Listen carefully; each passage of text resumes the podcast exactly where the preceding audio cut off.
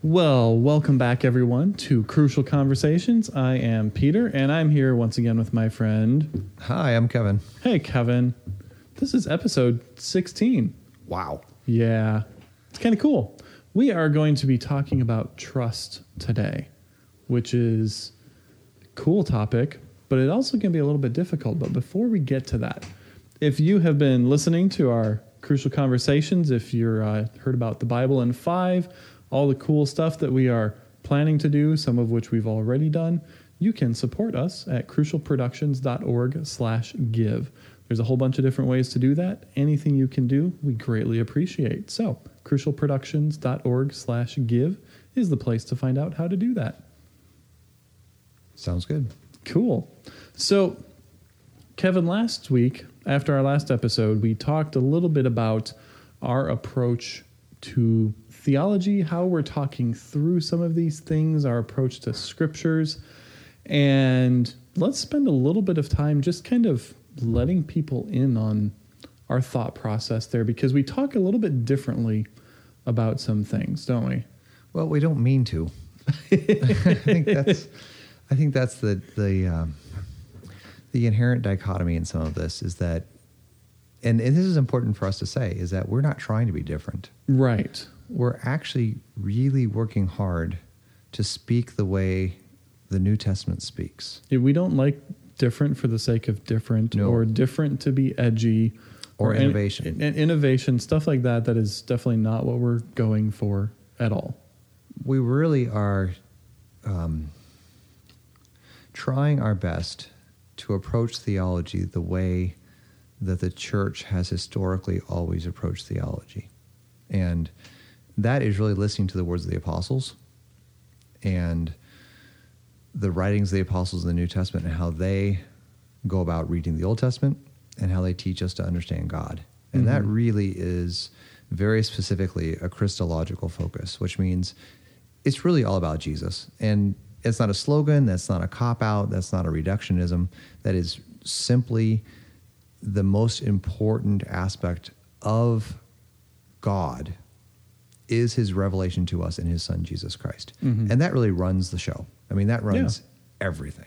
i mean that's why the first two episodes we did in this kind of reboot here we talk about seeing things through the lens of jesus even last week's episode on rebaptism Right. it's all about through the lens of jesus and so for us that phrase carries um, quite a lot of weight to it Yeah, it does. And and it's not just a phrase or it's not just something to remember. It's actually and this is what we're going to get a little bit today. It's it's actually where do you put all of your trust? yeah You know, what and that's what it comes down to is in what are you putting your hope, your trust for your being as a person, your standing before God, your eternal reality? Wh- what is the thing? What is the one thing that you're kind of saying, I'm putting all my eggs in that basket? Mhm. And and what we're saying is that we believe by the power of the Holy Spirit, He has drawn us to, to trust in Jesus as that thing. And and that's something that um, is really then informative for how we look at every issue. And and I also want to say this kind of quickly. Maybe we'll cover this in a different episode at some time. Is it doesn't just mean when you're reading the Bible. yeah It really means everything. Well, and that's that's actually what has been uh, not not the most helpful to me as a, as if everything is more important than how to read the Bible. Right. Right, I, I don't mean that, Exactly. but but that is what what has been helpful to me as as you and I have talked through this, as we've had conversations with other people, other pastors working through this kind of stuff, is that seeing life through the lens of Christ because we are Christians, seeing it through who he is and what he has done for us actually makes a huge difference in how we look at things, how we approach different situations, how we handle them emotionally, how we handle situations physically, uh, mentally. I mean, it, it actually does make a very big difference and a change in, well, for example, last week when we were talking about the rebaptism, that entire conversation looks very different when we are intentionally on purpose trying really hard to say, what does Jesus have to do with this? How do we see this through who he is and what he's done for us, always and only starting there, and then running the conversation from that starting point? Because most of us, myself included, I start ev- everywhere but that, Mhm. and I try and get back to Jesus. It's like, well, let's take this conversation back to Jesus. But if you're not starting there, it's almost impossible to actually get that conversation back to Him. Right. yes. Yeah, and that's that's very true. So this is this is part of and and this word this language is always clunky, but we talk about growing in faith or learning to increase in your knowledge of Christ Jesus. This is really what Paul's getting at is that our reality of as Christians is that to be in Christ and the Holy Spirit continuing to teach you what it means to be in Christ is that there isn't any aspect of my life that's left out of that. Right. And even my sin, I mean, just think about this, is that I no longer see my life as compartmentalized, well, where I'm holy over here, and then over here I'm not holy, and that's okay. I can take a break. I can take a break from it, or my sin is somehow outside of God. No, even my sin is brought into Christ, Mm-hmm. which is great because that's the only place it can actually be dealt with Yeah. you know otherwise i have to excuse it or hide from it or not admit it or change the law or self-justify or something but when even my sin is in christ repentance is not only the right thing it's the joyful thing to do. Hmm because i'm putting all my hope all of my faith that when i walk up to god with all of my sins exposed in christ he does forgive. Hmm that's my trust. Yep. and and one of the the amazing things then is if you and I agree on that, then you and I can learn to forgive each other in the same way. Which means I don't have to be afraid for you to see me as I am. Which is a very scary thought for me because in that I'm going to be afraid that you're going to see me as I am. Right. This is how deep our sin goes. Right. and this is I mean, this is why Paul says in Ephesians 4:32, he says forgive one another just as in Christ God has forgiven you. Mhm. And and what if that's the way we relate to each other?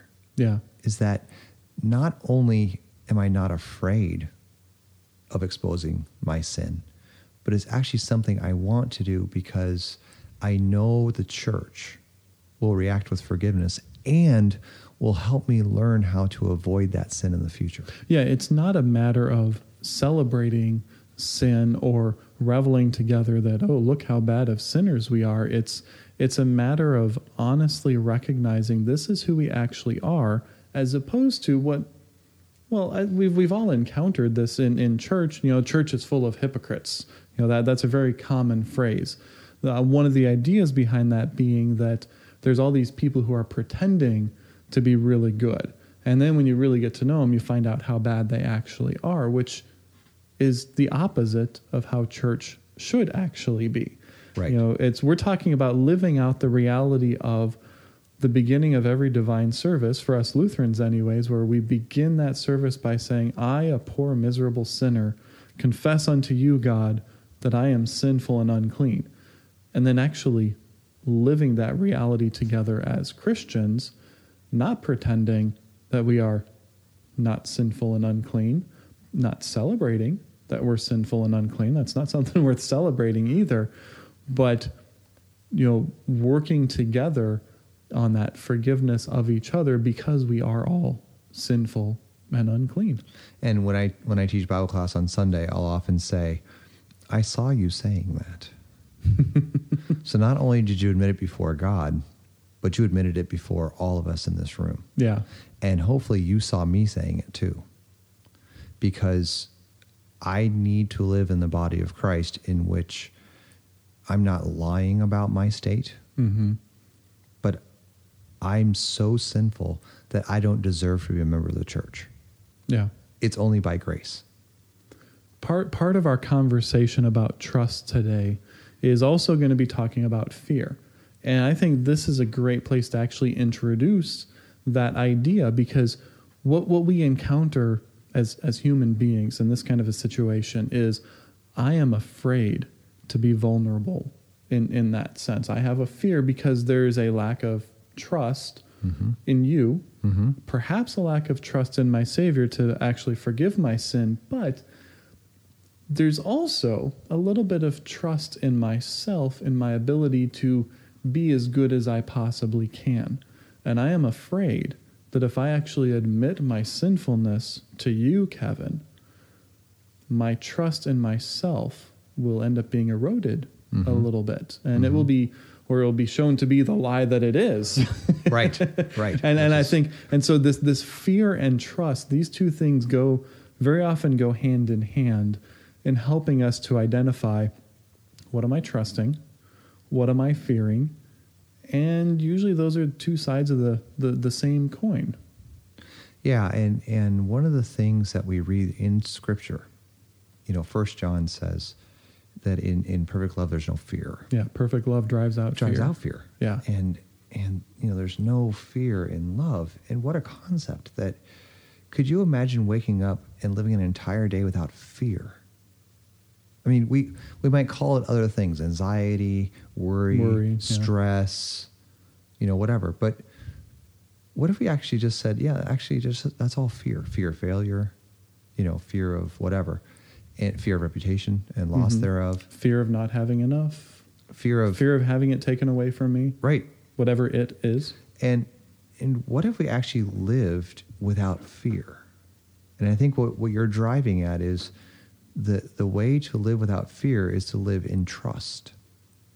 Mm-hmm. And, and it's, so then this, the simple question becomes how, in what or whom do we trust that is strong enough to drive out all fear? And that's, that's really where we're, we're kind of getting at in this is that when we understand that equation, that it's not, it's not the quality of, of our trust, or even an object of our trust. It's it's actually trusting Christ mm-hmm. in all of this. Well, and and that's what we'll end up talking about, and I guess we already are. So let's yeah. stop saying that's we'll end that's up right. talking about. But this is what we are talking about is the object of our trust ultimately needs to be Him, right. Jesus Christ, a, a person, the person. And as as we were thinking about this, talking through, I can actually remember going through, eh, I guess it was a faith crisis, if you can put it that way, regarding trust. And, and for me, it was recognizing that I had actually placed my faith in a different object. And I'll, I'll kind of lay it out for you in my own personal experience. And I think I probably had this realization about a year and a half ago uh, when we, we had the conversation about this. And very, for myself, you know, so grew up a Christian my my entire life, and parents are missionaries, and so I, have never been apart from faith and Jesus and all all that kind of stuff. Became a Lutheran later on in life, and you still struggle with you know faith and belief and and all and all of that. And I remember very clearly at some point after I'd become a Lutheran, digging into you know the historical facts surrounding the resurrection and really kind of getting a better handle on on those those things and studying it. And so I, I had this mental exercise where when you have either a significant moment of doubt or just one of those momentary thoughts of oh what if it's not actually true? What if there actually is no god or it's the wrong god? I'd run back to okay but historically it is a fact that Christ was crucified. And we don't even need the Bible for that. We have enough extra biblical sources out there that it's a pretty much a verifiable historical fact that Jesus Christ was a man who lived and was crucified. We know that much. Everything else essentially flows from that. We can trust our the testimony of scripture and you know all these other things that well then the resurrection happened and his ascension and there he must be god and you know you you follow that chain pretty much all the way but it's it's it's the linchpin is the historical event.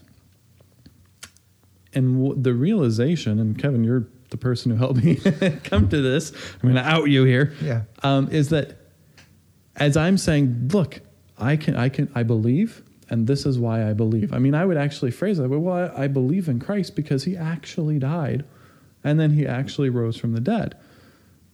Well, what I had just done at that point was said the object of my faith is a historical event. Mm-hmm. This this thing that happened. That's I can place my faith in this thing that happened. And then there are two problems with that. First, I'm not trusting Christ himself. I'm trusting a historical event. And two, I'm using my own human reason to arrive at that revelation. Which that's a odd juxtaposition. Yes, reason and revelation. Eh, no, wait, that's not how that Doesn't works. work. And and I believe I was really mad at you at that point. yes, you were. but but that's that that's how deep this this trust problem goes and how even as a christian a well-meaning sincere christian i never would have said i wasn't actually a christian. Right. and to this day i would not say that i wasn't a christian then. No that's we're not talking about whether or not i was actually a christian. Mm-hmm. That's no we're simply talking about the the in this case one way but many ways in which we actually trust anything else but Jesus himself and how easy it is to slip into that. And you just did it. You literally just did it. You just slipped into, at that time, I wouldn't say I was a Christian. Well, I really don't care what you would say. I really don't. I, you know, I mean, this is the whole point is, is we even do this with doctrine. Mm-hmm. It's like, well, you know, that person kind of gets this one messed up. So I, I think I would still label them a Christian. And I'm kind of going, I don't really care what you would label them. You know, it's and, and all of a sudden we, we do this all the yeah, time. Yeah, I just placed my my faith in having the correct belief Right. about the thing. So so now yeah, that I totally just did that. right, or my I can look back and my say, past well, belief. Yeah. yeah, and and see that's it's so intrinsic in the way we think, Yeah. and even the way the language we use. Yep. Um, and I'm not I'm not putting you down. I do the same thing Oh, all no. the time. It's just kind of the way we talk. Yep. And You you guys get a special moment here. This is why we're doing this podcast, or one of the reasons is because it's just well, this is the conversations Kevin that's and I have. Um, but so but- we will be honest in these. Yeah, and, and even the way you know the way I conceive of things, you know, we're we're really tempted to think, well, you know, that interpretation of the scripture is is really faithful, and therefore, and, and it's like, no, wait a minute, we're now we're we're kind of making grace contingent on something, you know, the ability to interpret scripture, the ability to believe right, my way to think this through, or the way right way to say it, Mhm. and and our whole point of all this is that's still not Jesus, Right. That's still not actually putting your trust in what God has done for you in Christ. While at the same time, I mean, here, so the people listening, I can very easily hear people saying, wait, so doctrine doesn't matter? What you believe doesn't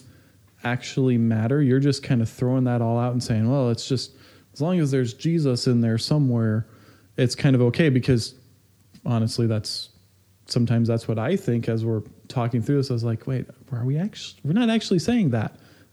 what we're saying, we're talking about once again the starting point. We're, we're talking about the, the beginning of this conversation where I said, you have to start in the right place to end up in the right place. So what it what's so here here's the question. What are you scared of if I look at you in the eye and say doctrine doesn't matter? Ooh, that I can throw out anything I don't like. Right. See, you're not Or I can just mess with doctrine. see no right end. away we run not to Christ. Yeah. but we run to ourselves. And and once again, our fear. See, like this is something that, that we've talked about a lot, and, and I and I keep working on this my in my own head. Is This which will is probably not be the only episode where we talk Right. about this either. which is a terrible place to work on things, but I do work on it in my head. Is is that you know, I'm I'm pretty convinced that God doesn't need my help. hmm He doesn't need my defense. He doesn't need me to defend him. Right. He doesn't need me to teach correct doctrine. If if if I spend my days teaching correct doctrine or if I spend my days teaching false doctrine, God is not actually affected by that. Right.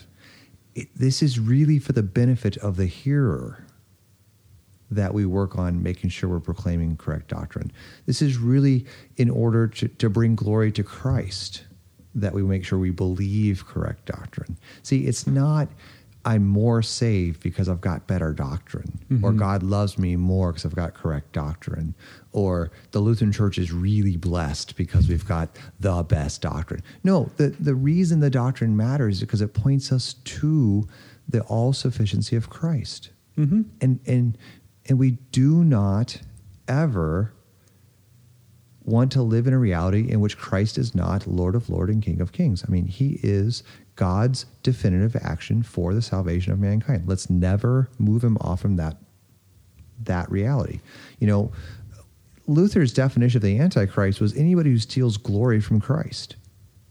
And this is kind of what we're saying. And, and even if doctrine itself steals glory from Christ, guess what? We Uh-oh. crucify it. Uh oh. Yeah, we get rid of it because correct doctrine will always drive us to Christ, never to itself and its correctness. Mm-hmm. And I think that's really where the discussion needs to continue to run is that, you know, is is doctrine important? Absolutely. Look at my bookshelf. I mean, I've got volumes and volumes and volumes and volumes and volumes of books that help me interpret scripture correctly, help me learn the Greek and Hebrew languages, that help me understand systematic theology, the history of theology, the practice mm-hmm. of theology.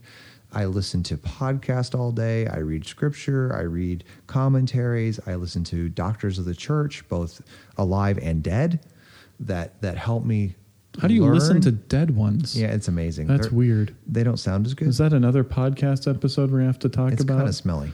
yeah. You know, so but the reality is this is an important pursuit. But at no point do we say any of that has anything to do with me and God. yeah. This is really for the benefit of how do I believe what God has done for me in Christ and how do I help others hear the good news? It, it's about the clarity of our confession. Right. and and being clear uh, one one of the ways that helps me if if we're talking about doctrine and Jesus is okay if there's a different point of doctrine at least mentally this helps me which Jesus are we talking about Yeah. because then at least I'm talking about Jesus again is it the Jesus that says here's what baptism is and it means something and I give I join with you join with me in my resurrection and my death in baptism or is it a Jesus who says this is this is a outward sign of an inward commitment those are Yeah. two different kinds of jesuses so if we're going to talk about doctrine and you know baptism which very frequently comes up well if you're not ta- like you said if we're not talking about jesus in some way what are we actually talking about Right. all if all theology is christology which i believe we said that in one of our previous episodes and we actually believe that Yep. we shouldn't ever be having a discussion about doctrine that isn't also about Jesus. Yeah. Because if you're having a discussion of doctrine that doesn't talk about Jesus, I'm not sure what we're actually discussing anymore. Yeah, and, and you know, we just we just heard this reading yesterday, but in John eight, Jesus says, "If you abide in my word, you are truly my disciples." And we hear that in one way. You're like, "Oh yeah, you got to stay in the word." But think about what he's saying to the Jews who are listening to him talk. Hmm. They're abiding in a word, right? Mhm. See, they they live in a word. It's the word of the Old Testament. Hmm. And Jesus is looking at them saying, if you really want to follow God, you have to abide in my word. Hmm. And they're they freak out. That this is actually the point of John 8 is they freak out. They're Is like that one of the moments where they pick up stones and say, at the end they do at the end, yeah. Yeah. They're like, okay, you die. Yep. Because the whole point is, is they're like, who do you think you are? We're children of Abraham. hmm What are you talking about? We don't need your help. And he's like, um, one, you're not children of Abraham because Abraham ended in me. See, Abraham points ahead to me. Mhm. And they're like, wait a minute, who exactly do you think you are? And see, this is their question over and over. And he's saying, I'm the one whose word gives life. These words you're reading in the Old Testament, you're reading the correct words, But if you're not reading them uh, about me, you don't get life from them. Mm-hmm. I'm the one who gives you life. So in chapter five, that's explicitly what he says, right? In chapter Yeah. five, he says, These are they that testify of me. And he says, And you don't have life because you refuse to come to me. Right? You're reading the right text, but you're not reading about me, therefore it doesn't do any good. Yep. In chapter eight, he's saying, If you want to be children of Abraham, you have to be with me. I'm the son of the Father. You are slaves. and they're like, wait, no, no, you don't understand our father. Our father is Abraham. Nobody trumps Abraham. And Jesus says, I Before do. Abraham was.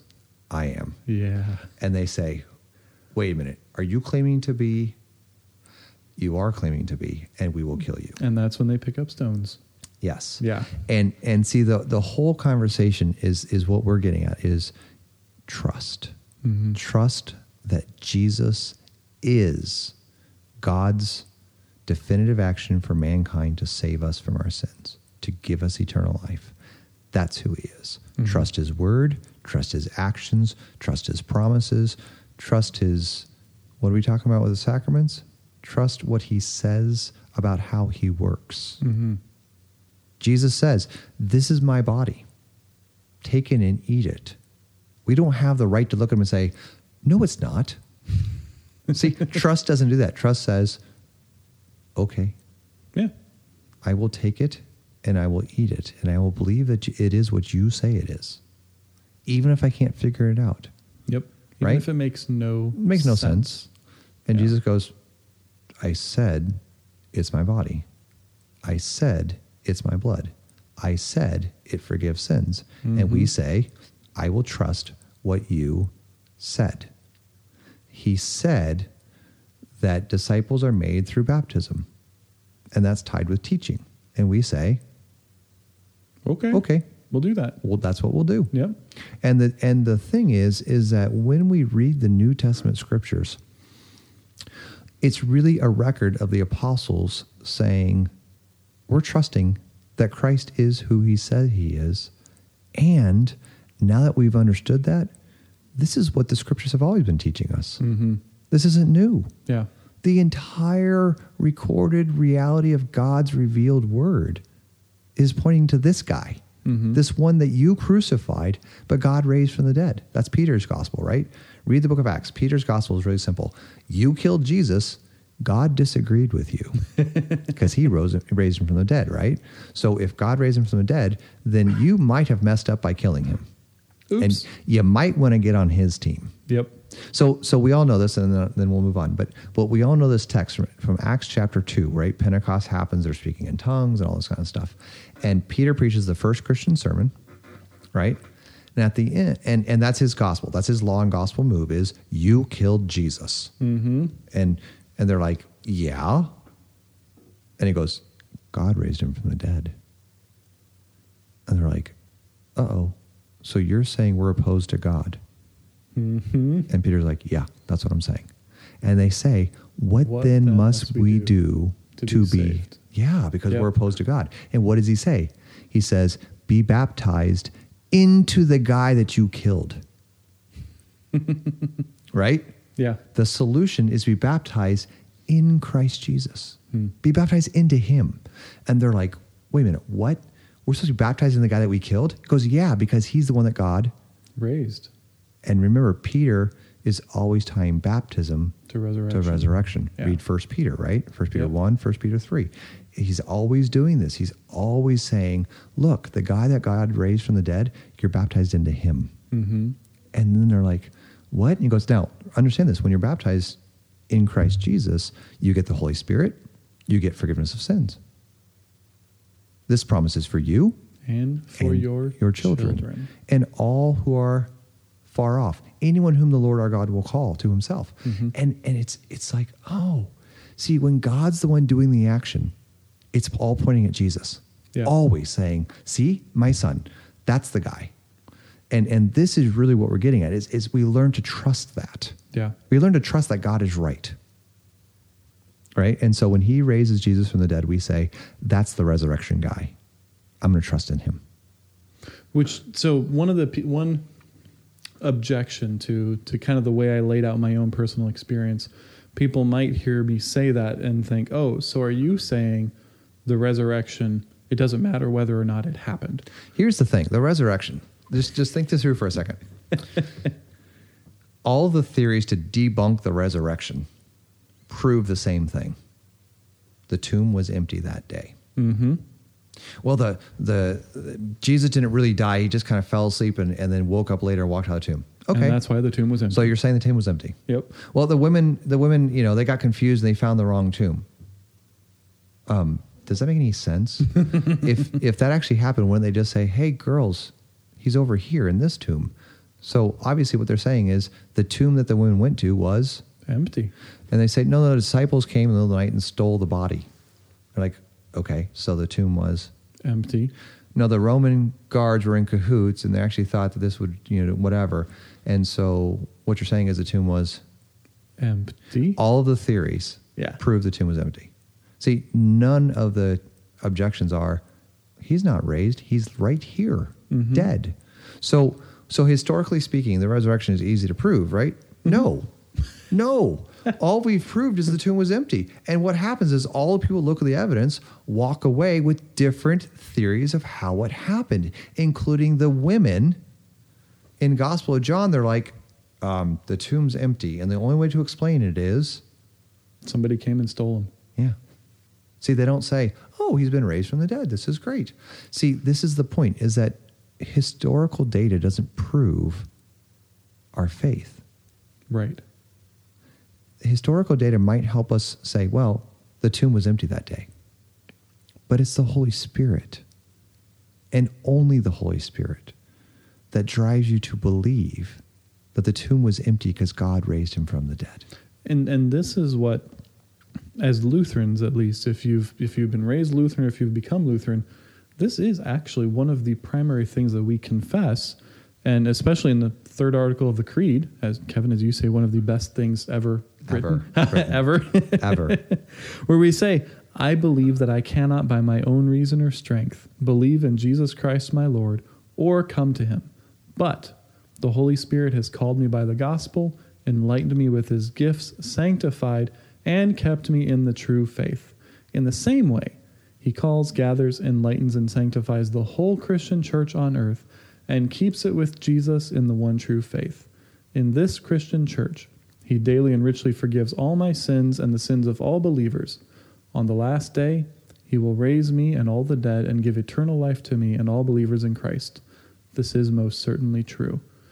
Kevin, I didn't hear anything that I can do in that paragraph one of the best things about Lutheran theology is I believe that I can't believe. Which is just weird. Even my faith is not something that I'm responsible for. Yeah. I trust that God Himself will give me the ability to trust in Him. I can't do this. Yeah. I can't. And and one of the wonderful things about Christ is that when he said it is finished, he meant it. He didn't say, it's mostly done. Peter, I could use a little help here. and and when he sent the Spirit, you know, he says, I'm going to give you the Holy Spirit. He's going to bring you into all truth. He's going to teach you what I commanded you. He's going to do all this stuff. And he gives us a spirit in baptism, in the word, in the Lord's Supper.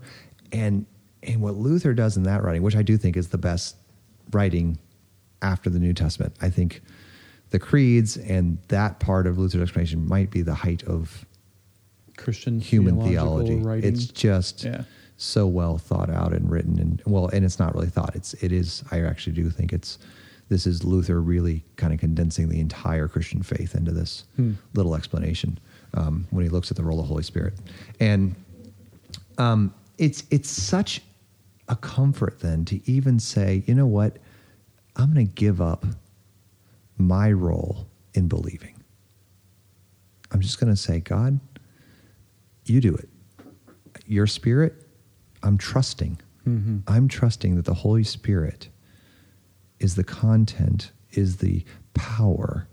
That's all of my faith. It's the Holy Spirit. And every time the Holy Spirit works, he points to Christ. And the Father sends the Son, and the Father and the Son send the Spirit, and the Trinity is all about you in Christ which means your sins are forgiven. Death has been conquered and you have life. Mm-hmm. And and Peter, I'm looking at you literally right now, and we're both fathers. Mm-hmm. And there's nothing I want more than for my children to trust that. Mm. Right? Yep. And everyone we love to trust that. And that's that's really what we're getting at with with crucial conversations with crucial productions is we, we just it's that simple. Mm-hmm. I mean, I had this conversation with a friend a couple weeks ago where we're going through the whole resurrection event. And it, it came up because he was, you know, sitting at a, in a restaurant hearing an atheist kind of ranting about how God couldn't exist and all this. And he was running through his head, what are the arguments? What are the points I can bring up that would help convince this guy that Christianity is actually right and that Mhm. it's true. And the only one he ended up landing on was the resurrection event or the or the crucifixion at least. Mhm. And and I pointed out to him, I was like, but even in that, there are so many other variables or versions that he'll throw out, or he'll just reject the historical accounts entirely. Even in that, you can't actually convince him. And it brings us I'll say I'll say it this way, this is scary this is this is where that fear comes in again Mhm. because it brings us to the end of ourselves when we say well then how is it that i actually believe? Because everything that i would come up with involves me in some way. And yet i sit here looking at you kevin and i actually believe that jesus did die for my sins that i am forgiven that this matters and i actually want to tell other people about this how did that happen Yeah. Yeah. I can't give you like a logical, well reasoned, even No. an emotional, you know, thing. We we could even talk about the whole, you know, decision making a decision and having the wonderful life event around that that we haven't even gone into. But Right. a- at the end, the scary part is I sit here, I'm like, I don't. Well, not scary anymore, but it it was scary. It's like I, I don't have an answer yeah. which like i say it's not scary anymore because when you realize the actual answer is well god did it Yeah. the holy spirit gave that to me And gives. and Not continues to give Yeah. and because And- it's not on me to have gotten it in the first place it's also not on me to keep it Right. And and I we're we're getting that's the where the time. trust yeah. and the this fear is goes away and the trust lives I'll never forget this. I'll never forget this event. Um, I I was blessed to visit somebody on their deathbed. Um, I've had that opportunity several times, and this this one guy was a pillar of our church. He was a he was a head elder for most of his life. You know, as long as he could be. Um, honestly, he was the first guy I met at this church and offered to take us out to lunch right away. He was just just the, the prince of a guy. Um, everyone in church looked at him and just thought he was the perfect father and perfect man of faith at Bible study, whole nine yards. And on his death, deathbed, he looked at me and he said, I'm afraid I don't believe. Hmm. And I looked at him and I said, I don't care if you believe. God loves you and he will never leave you. Hmm. Christ is yours. It's not because you believe it, it's because Christ has done it for you. He has given you your faith. When you had it strongly, it's because He gave it to you. When you didn't feel it, He was still giving it to you. That's the Holy Spirit. Mhm. That's what you received in baptism. That's what you received in the Lord's Supper. That's what you heard in His Word. I understand right now you're scared, you're doubting, you're thinking all kinds of crazy things. You're even doubting whether or not you have enough faith to go to heaven. But you know what? Jesus isn't doubting. Hmm. Jesus isn't scared. Jesus isn't worried. I said, you know what? Why don't we just let Jesus take care of resurrection kind of stuff? Hmm. And he was like, you know, that'll work. I'll let Jesus take care of resurrection. I'm like, yeah, And that's what drives out fear. right. Yeah. Because Jesus is the one that can do it. Yep. I trust that. Amen. We'll see you guys next week. Thanks.